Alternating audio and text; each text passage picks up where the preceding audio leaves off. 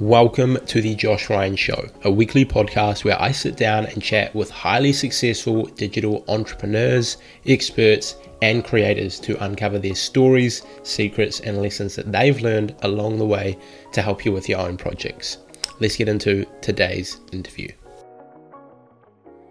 Welcome back to the podcast, everyone. Today we have got Michael Gardiner, who is joining us from Thailand, and he is the founder of done for you meetings, dfymeetings.com, uh, which is a digital email agency uh, that he runs remotely whilst traveling the world. Welcome to the podcast, man. Well, pleasure hey, to have you. Thanks for having me here. No worries. So, pretty much I start all the podcasts by just going into a little bit about your story, like what got you started in the world of entrepreneurship, pretty much.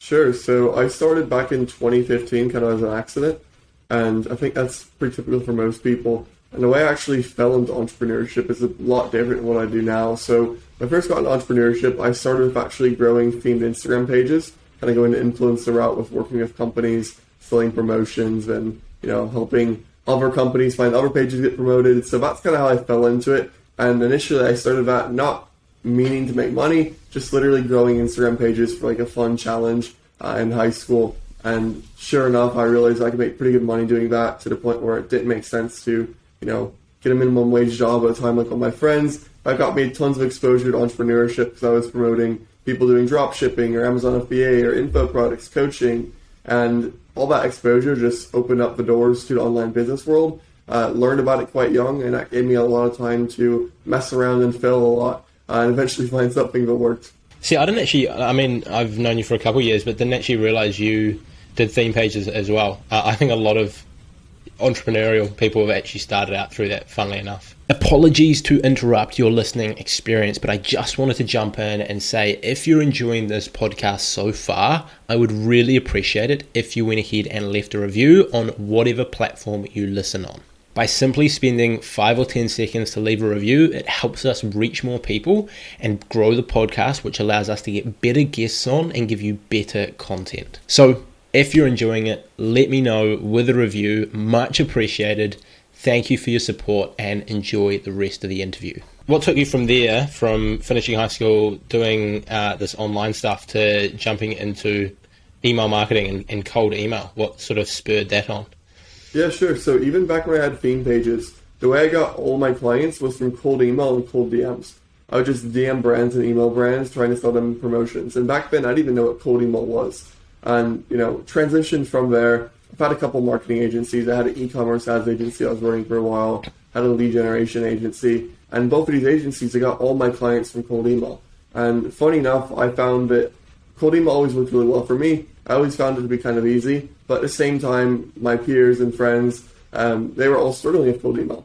And on the flip side, I really didn't enjoy Facebook ads or being managing ads. So I started running cold emails with some friends. They did really well and started running cold emails for more of acquaintances and more of just pure people that I'd met from prospecting and started running my own cold email campaigns to get cold email clients. And fast forward to now, I've got a pretty decent sized team, we're around 10 and about 50 clients where I'm managing their cold email campaigns. And majority of these people are B2B businesses. So marketing agencies, SaaS companies, business brokers, consultants, really anybody high ticket B2B. Yeah. So almost just out of trying a bunch of things and then that was the one that clicked that everyone seemed to struggle with and you found easy. Yeah, yeah. I mean, I definitely had some, you know, bits of success along the way. It wasn't my first business that did well, but it was my first business that did really well. And it'll probably be the first business that I properly exit sometime in the future. Yeah. It does seem like, because I feel like everyone nowadays is trying to get into something like sexy, like TikTok ads or Instagram or Facebook ads or whatever. But um, it seems like there's very few people doing. Maybe that's just because I'm not in that industry, but it seems like there's very few people going into like cold email and a lot of those like almost old school marketing things that just still work. Yeah, there's there's definitely less competition. I mean, Facebook ads are definitely a lot cooler, you could say. Um, yeah. I mean, like, really, what I do does not sound exciting. I help B2B businesses acquire more sales meetings with other mostly B2B businesses. It's not that exciting as opposed to doing Facebook ads for a highly visual fitness brand or clothing brand. Um, but it's definitely a need. And also, I love the B2B space because everybody has money.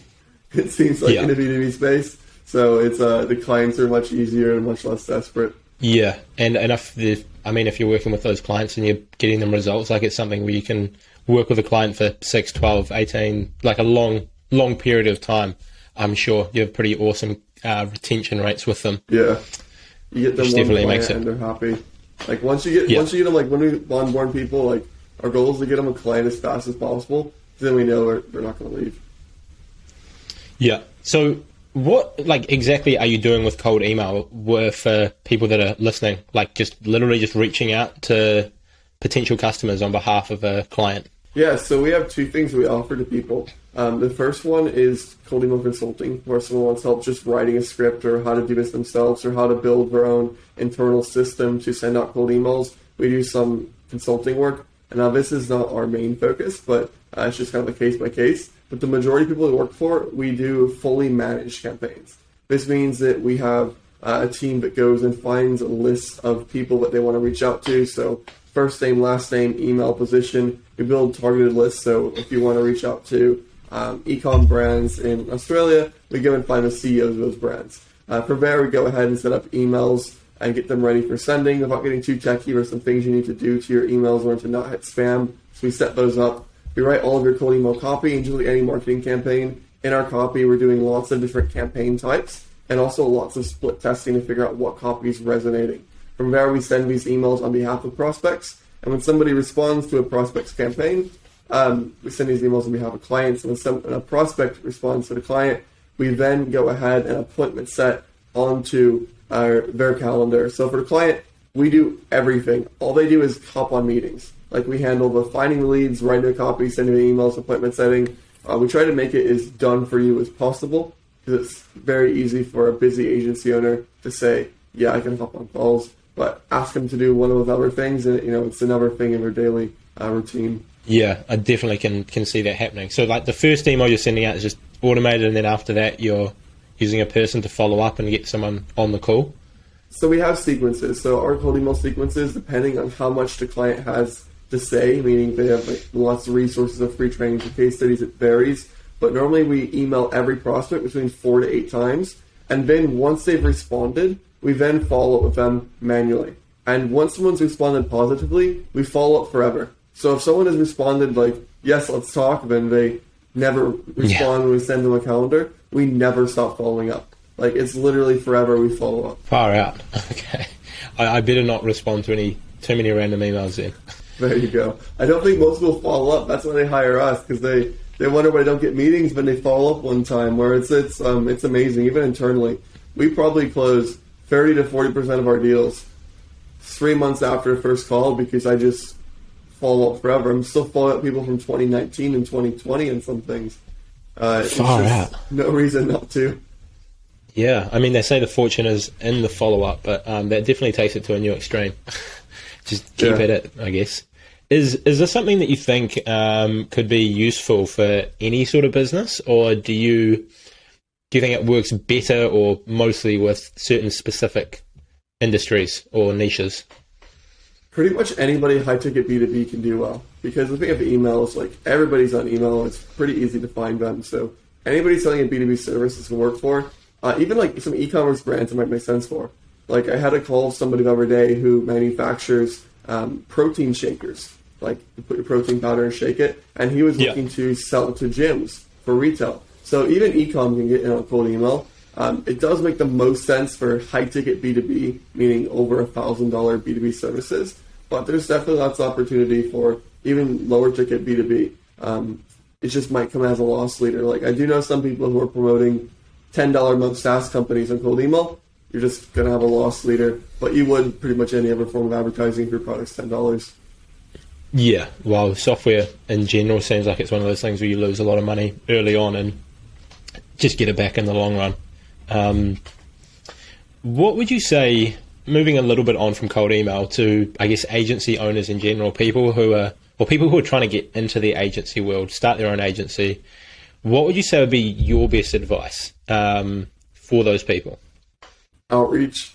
I mean, I've worked with a lot of new agency owners, and I mean, the thing is, most people will fail to try to start an agency. It's just the nature it. It's a super low it's a super low level of entry point business. What I mean by that is like any business that's easy to get into that have a very high fail rate because someone can just choose they want to start an agency and get right into it. So I, that you know lowers the quality of people who could try to start. But on top of that, I think the reason that a lot of people do fail um, is just lack of outreach. I mean, I see people start agencies, they get obsessed with perfecting their offer, and they get obsessed with writing a sales script and uh, their website, and they just do all these things but don't lead to money. And in reality, if you don't know your offer, just go do a bunch of outreach and test different offers. Don't know your pricing, take a bunch of sales calls and test your pricing.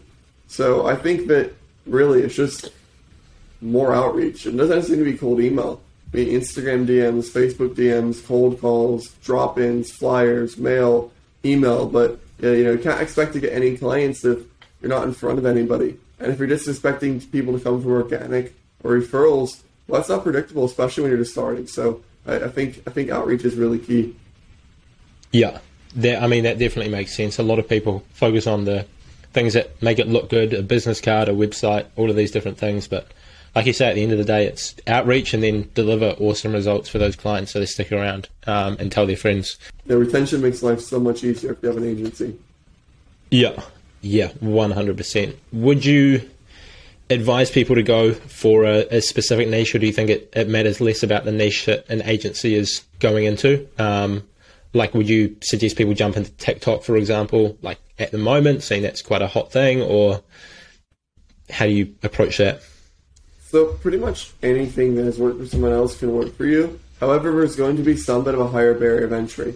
A great example for this is I see so many beginners want to start a Facebook ads agency, but they just want to not learn Facebook ads, hire somebody on Upwork to do the work for them, and then they get frustrated when they see that Facebook ads for e-commerce is one of the hardest places to get meetings. Again, it's just due yeah. to the low barrier of entry, meaning lower quality person can come in very easily to the market. So, you know, like I would normally deter people from Facebook ads, but that's also assuming that the average person doesn't put in the time to actually learn ads, but is hired out, and if they're not aggressive on outreach. Um, but at the same time, if somebody's a great media buyer, they're passionate about it, they're willing to put in the work, it can work. But in general, some of the hardest spaces I found are anything to financial services is really difficult. Anything Instagram ads, email marketing, Facebook ads, ecom, really tricky one to get meetings in. Um, another one that's a bit tricky is like lead gen to real estate or solar. Just kind of the ones that people often jump into have more competition, but also that's because there's a lot of money there too. So yeah. I, I don't think for beginners it might not be a good idea to go for those spaces because they're more likely to give up quicker. Uh, because the sample sizes needed for success might be a lot different. Like if you're selling to, uh, say you're selling ads to business coaches, it might take 50 people to reach out to to get a meeting. Or e-commerce, especially if you don't have a great website and case studies, so like all those things do matter for e-commerce. It might be you know 300 people you need to reach out to to set a meeting. So a lot of times beginners won't even do the bare minimum outreach to get one meeting. Um, so yeah. there's I, I, personally in terms of my favorites, I love anything B2B. I have not seen many people do bad B2B selling to B2B businesses. I think that normally B2B has much more budget than B2C, and also I think the people that run them are generally a bit easier to work with.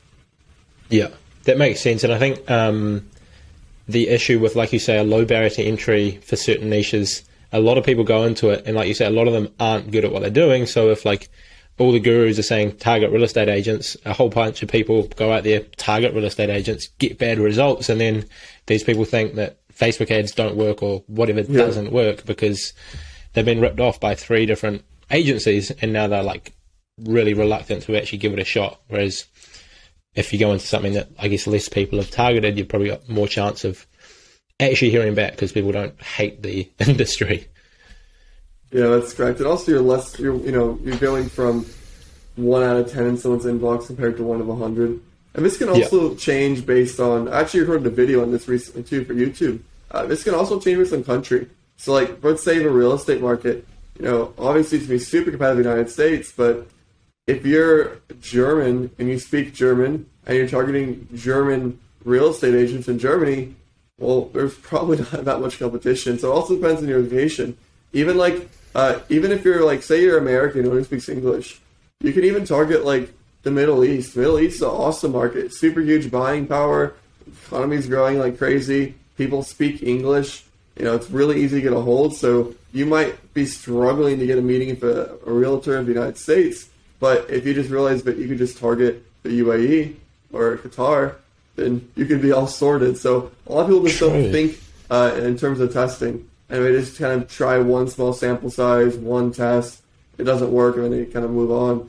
Um, when in reality, you got to be testing a lot of things: your copy, location you're targeting, your offer, uh, what your call to action is, and so on. Yeah.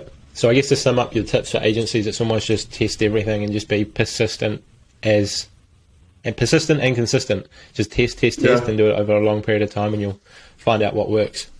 It, it is kind of a funny thing to see marketing agencies fail to do testing for their own marketing. Um, but yeah. Yeah. The irony is real. Um, now, how do you go about running a business with 10 people? Like you said, you had about a team of 10 whilst also traveling the world. Like, how do you, how do you manage all of that at, um, once? Do you, I assume you have certain systems or stuff in place? Sure. So I have a COO who handles a lot of attacking systems, and his entire job is dedicated to building better systems for operations. So I would say that we have more automation systems and SOPs in our business than probably 99.5% of the agency I've spoken to. We have thousands of Zaps running every month in Zapier. We have up to 20 page SOPs for employees to know exactly what to do. Like we have everything super streamlined. Even like our service for clients, like we do consulting as a custom offer, but in terms of our done for you offer, like there it, you it's so streamlined. Everybody gets exactly the same thing in terms of not what we actually do for them in terms of copy and who we're targeting, but in terms of the process they go through from onboarding to you know approving their copy to how, knowing how to get a meeting. You know, so these these systems and automations and SOPs have really helped with that. And um, on more of a that's on the business end. On the personal end, I prefer and also slow travel is much easier. I don't really go anywhere for less than like 90 days. And also, I find that more enjoyable. So, you know, I, I, back when I was younger, I was hopping countries like a month to month or week to week sometimes. That was really difficult to sustain at work. Where, you know, now, for example, I'm in Thailand for um, at least six months. It's going to be, you know, last year I was in Mexico for like five months, Brazil for three, uh, Panama for like four, uh, a few other countries. So I, am I'm, I'm moving much slower, which allows me to you know get into more routine. It's you know I I know where the nearest gym is. I know what coffee shop I want to go to. I um I'm in a country long enough, funny enough to even buy like a desk. I um yeah not work at the not work at the kitchen table. Yeah, and I guess because you've you've you've already been to Thailand and places like that before, so you're coming back as well to places that you know and understand, which I assume just makes it easier as well. Yeah, yeah, I've been to Thailand. I think it's my sixth time here, so not not new. Yeah, worth worth going to then. Yeah, I like it. It's a good spot for work. Yeah, where um where would you say are your favourite places that you've been uh, as a digital nomad? I guess. Sure. So I think there's two answers to that. There's ones that I've enjoyed visiting and ones that I've enjoyed working and living in. Um, I really enjoy visiting, not not for working. These are terrible places for work. I really enjoyed India and Bangladesh. It's just overwhelming in every sense, from sights to smells to people to things to do to just it just overstimulates you. It's super exciting. Also, the people are really great. So for just like pure travel. Love India, love it Bangladesh. Obviously, love yeah. other countries too, but those are probably up there my favorites. Um, in terms of living and working, I think my favorite is Mexico, factoring the time zone. Because the one thing that does really True. annoy me about Thailand is the time zone. Like for example, it's 9:58 a.m. right now, and if I look sleepy, because I went to bed around 3:45 a.m. last night just to be awake for you know, a lot of Eastern hours. So Mexico's awesome. I found parts of Mexico to be really safe, um, really cheap, really nice people, good food, great infrastructure, great internet, easy time zone. Um, another place I like to work in Europe is actually in Prague, Czech Republic.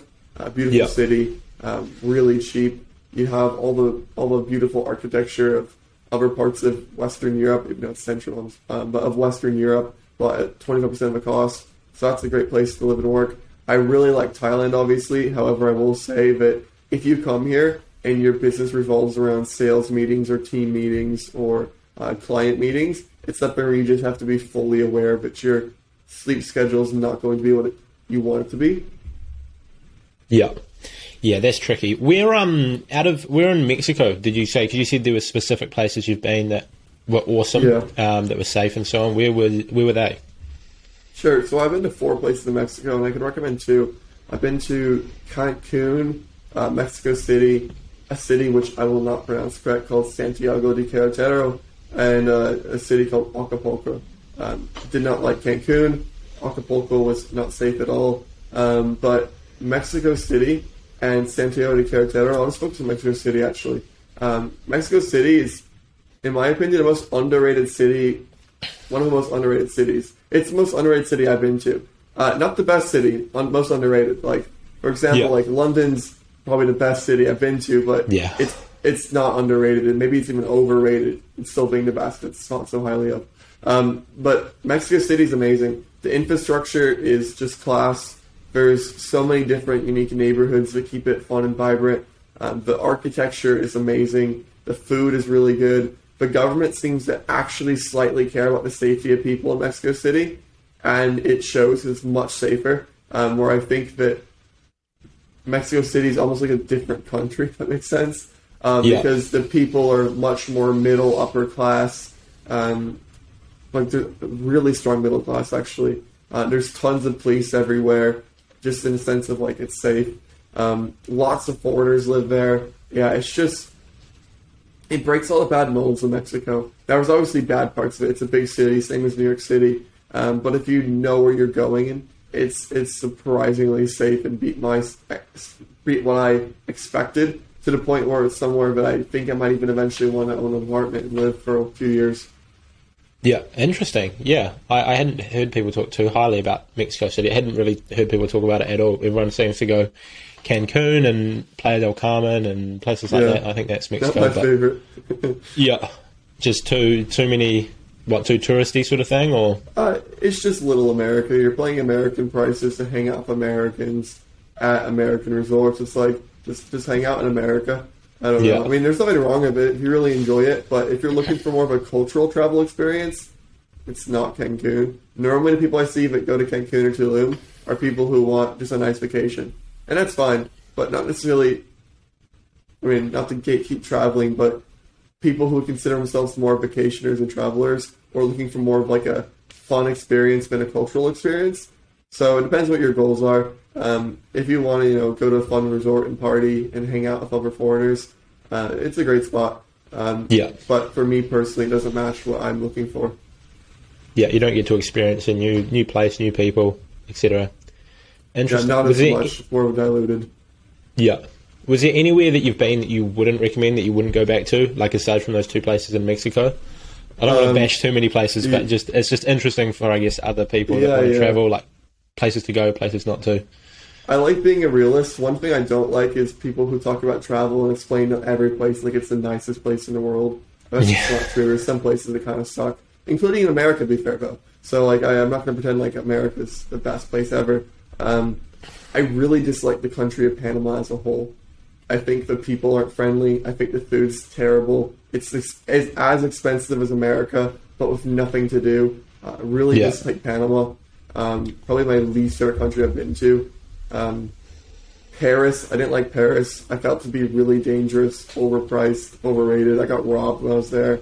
Um, like Paris, not a fan of it. Panama, I just had a horrible experience there. Brazil's a, Brazil's an interesting one. I, Brazil's awesome and so exciting and so fun, but it is actually quite dangerous depending on where you're going, and it's kind of exhausting to always have to worry about like watching your shoulder, like being super careful looking at your phone. So Brazil's a fun one, um, but I, there's definitely I don't recommend people go to like Rio de Janeiro or like um, Sao Paulo, the bigger cities in Brazil.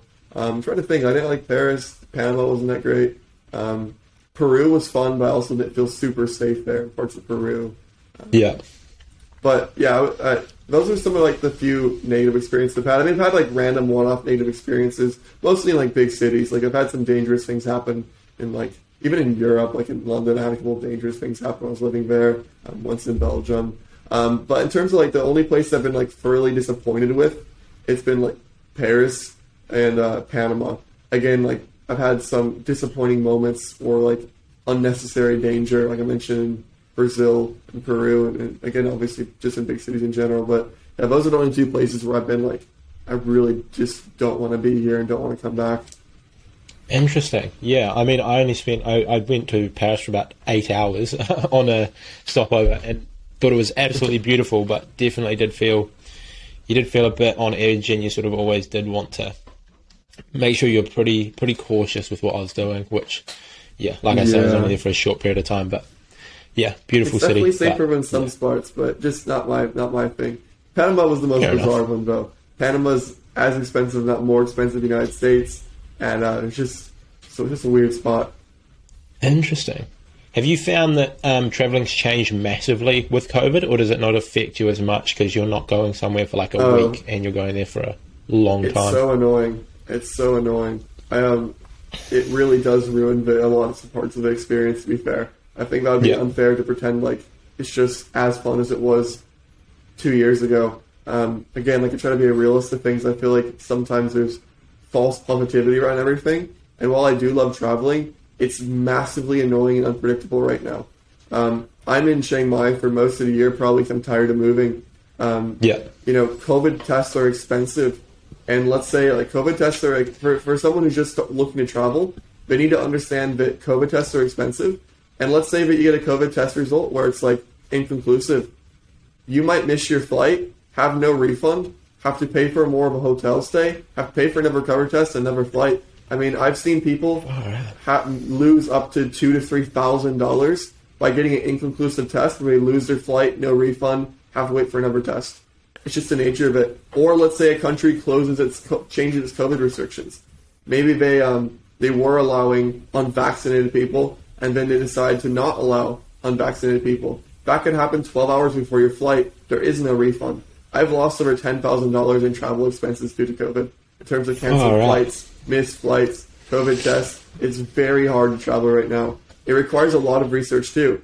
I to get into Thailand probably took about 30 hours of work, like 30 hours of additional work in terms of figuring out the new ins- the COVID insurance policies I have to carry, figuring out the details of filling out additional paperwork related to COVID, um, figuring out how visas work during COVID, understanding everything is delayed due to COVID.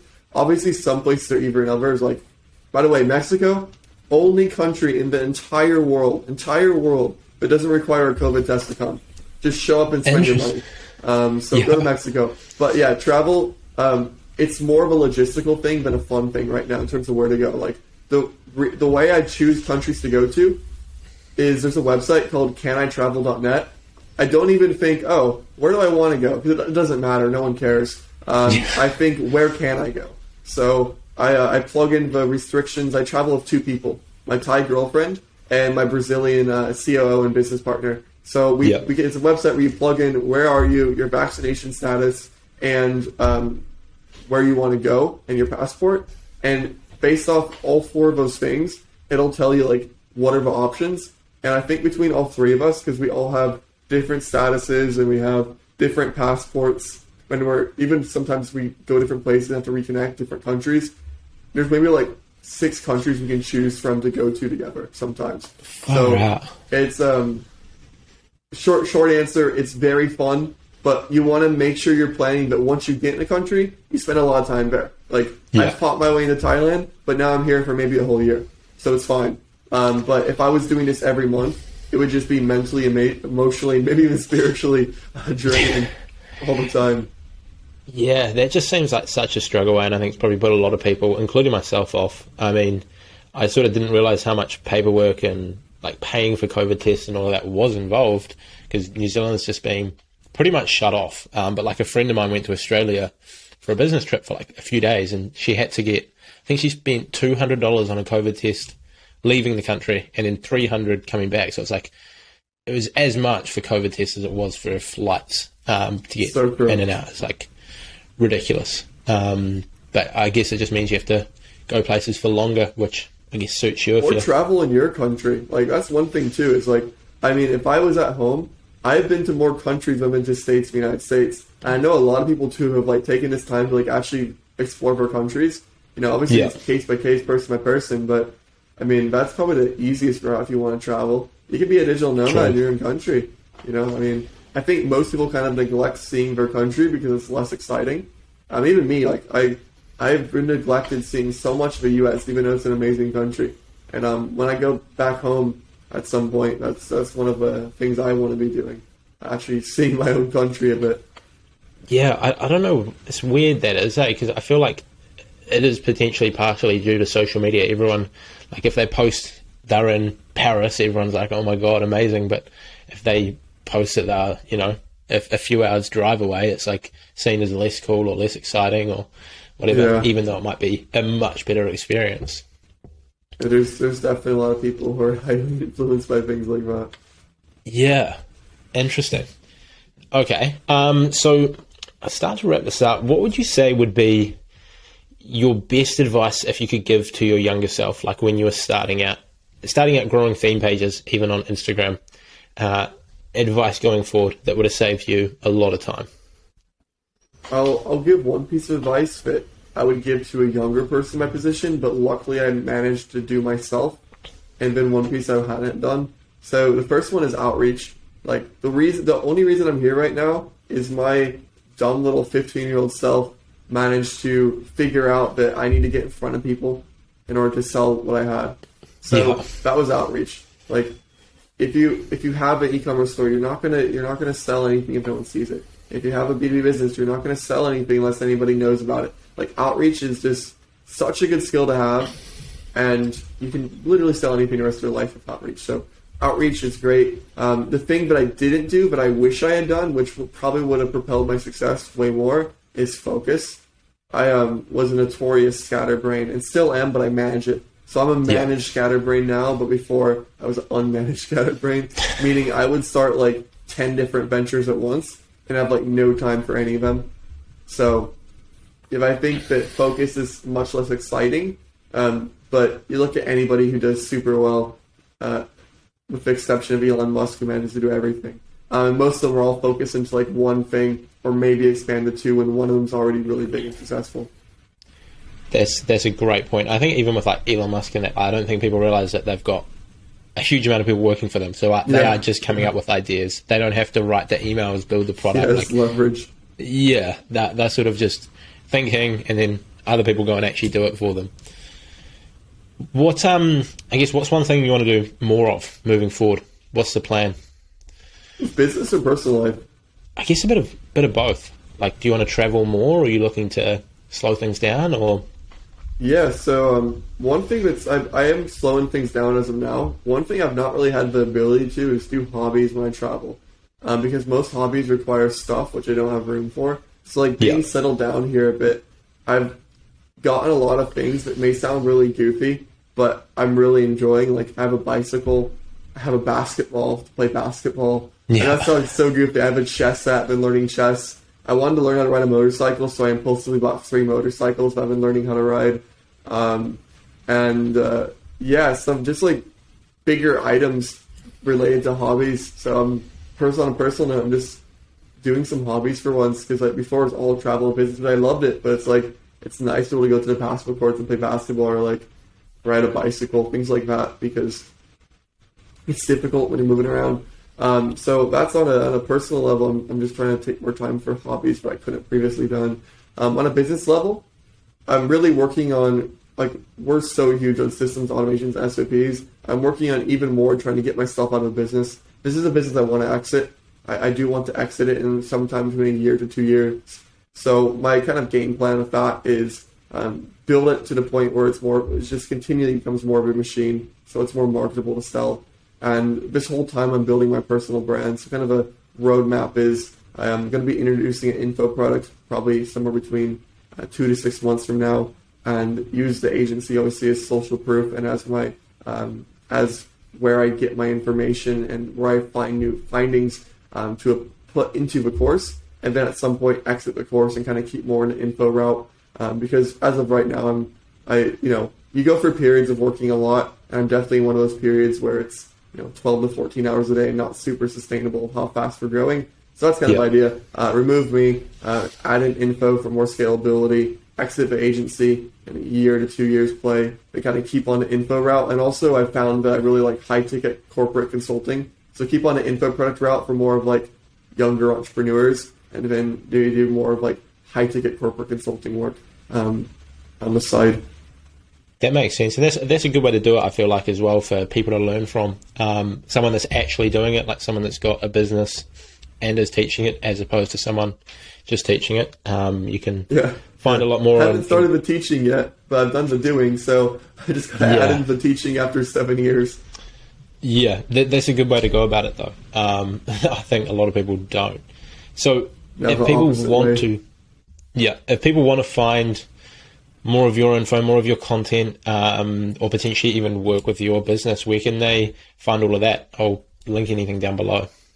Sure. So if anybody's interested in working with my agency, Done You Meetings, to get more sales calls for their B2B business, it is www.dfymeetings.com. If anybody wants to connect with me personally, um, on YouTube, I'm Michael Gardiner. If you look up Michael, M-I-C-H-A-E-L, Gardiner, G-A-R-D-I-N-E-R, and then type entrepreneur at the end, um, that will pull up my YouTube channel. I'm not quite big enough to rank for Michael Gardiner, but I do rank for Michael Gardiner Entrepreneur. So uh, there you go. I'm sure Josh will have a link. Uh, or on Instagram, Michael R. Gardiner. Um, or on Instagram, Michael R. Gardiner. So feel free to connect with me at either of those places. Yeah, I'll link those down below. The I think bad side of having a generic name like myself is you have a lot of competition to rank for on search engines. Um, and you also do TikTok. football player I'm competing with. Ah, yeah. There's like some big TikTok guy that's got the same name as me, uh, which is annoying. Nice. Awesome. Thanks for coming on, man. Uh, I really appreciate it. I think there was a lot in there regarding systems, cold email, uh, and traveling whilst doing so. So, yeah, really appreciate having you on. I'll link all of those that stuff down below. People want to check you out, uh, find out more on your business, and um, yeah, thanks for coming on. Sweet. Thanks for having me, Josh. Appreciate it.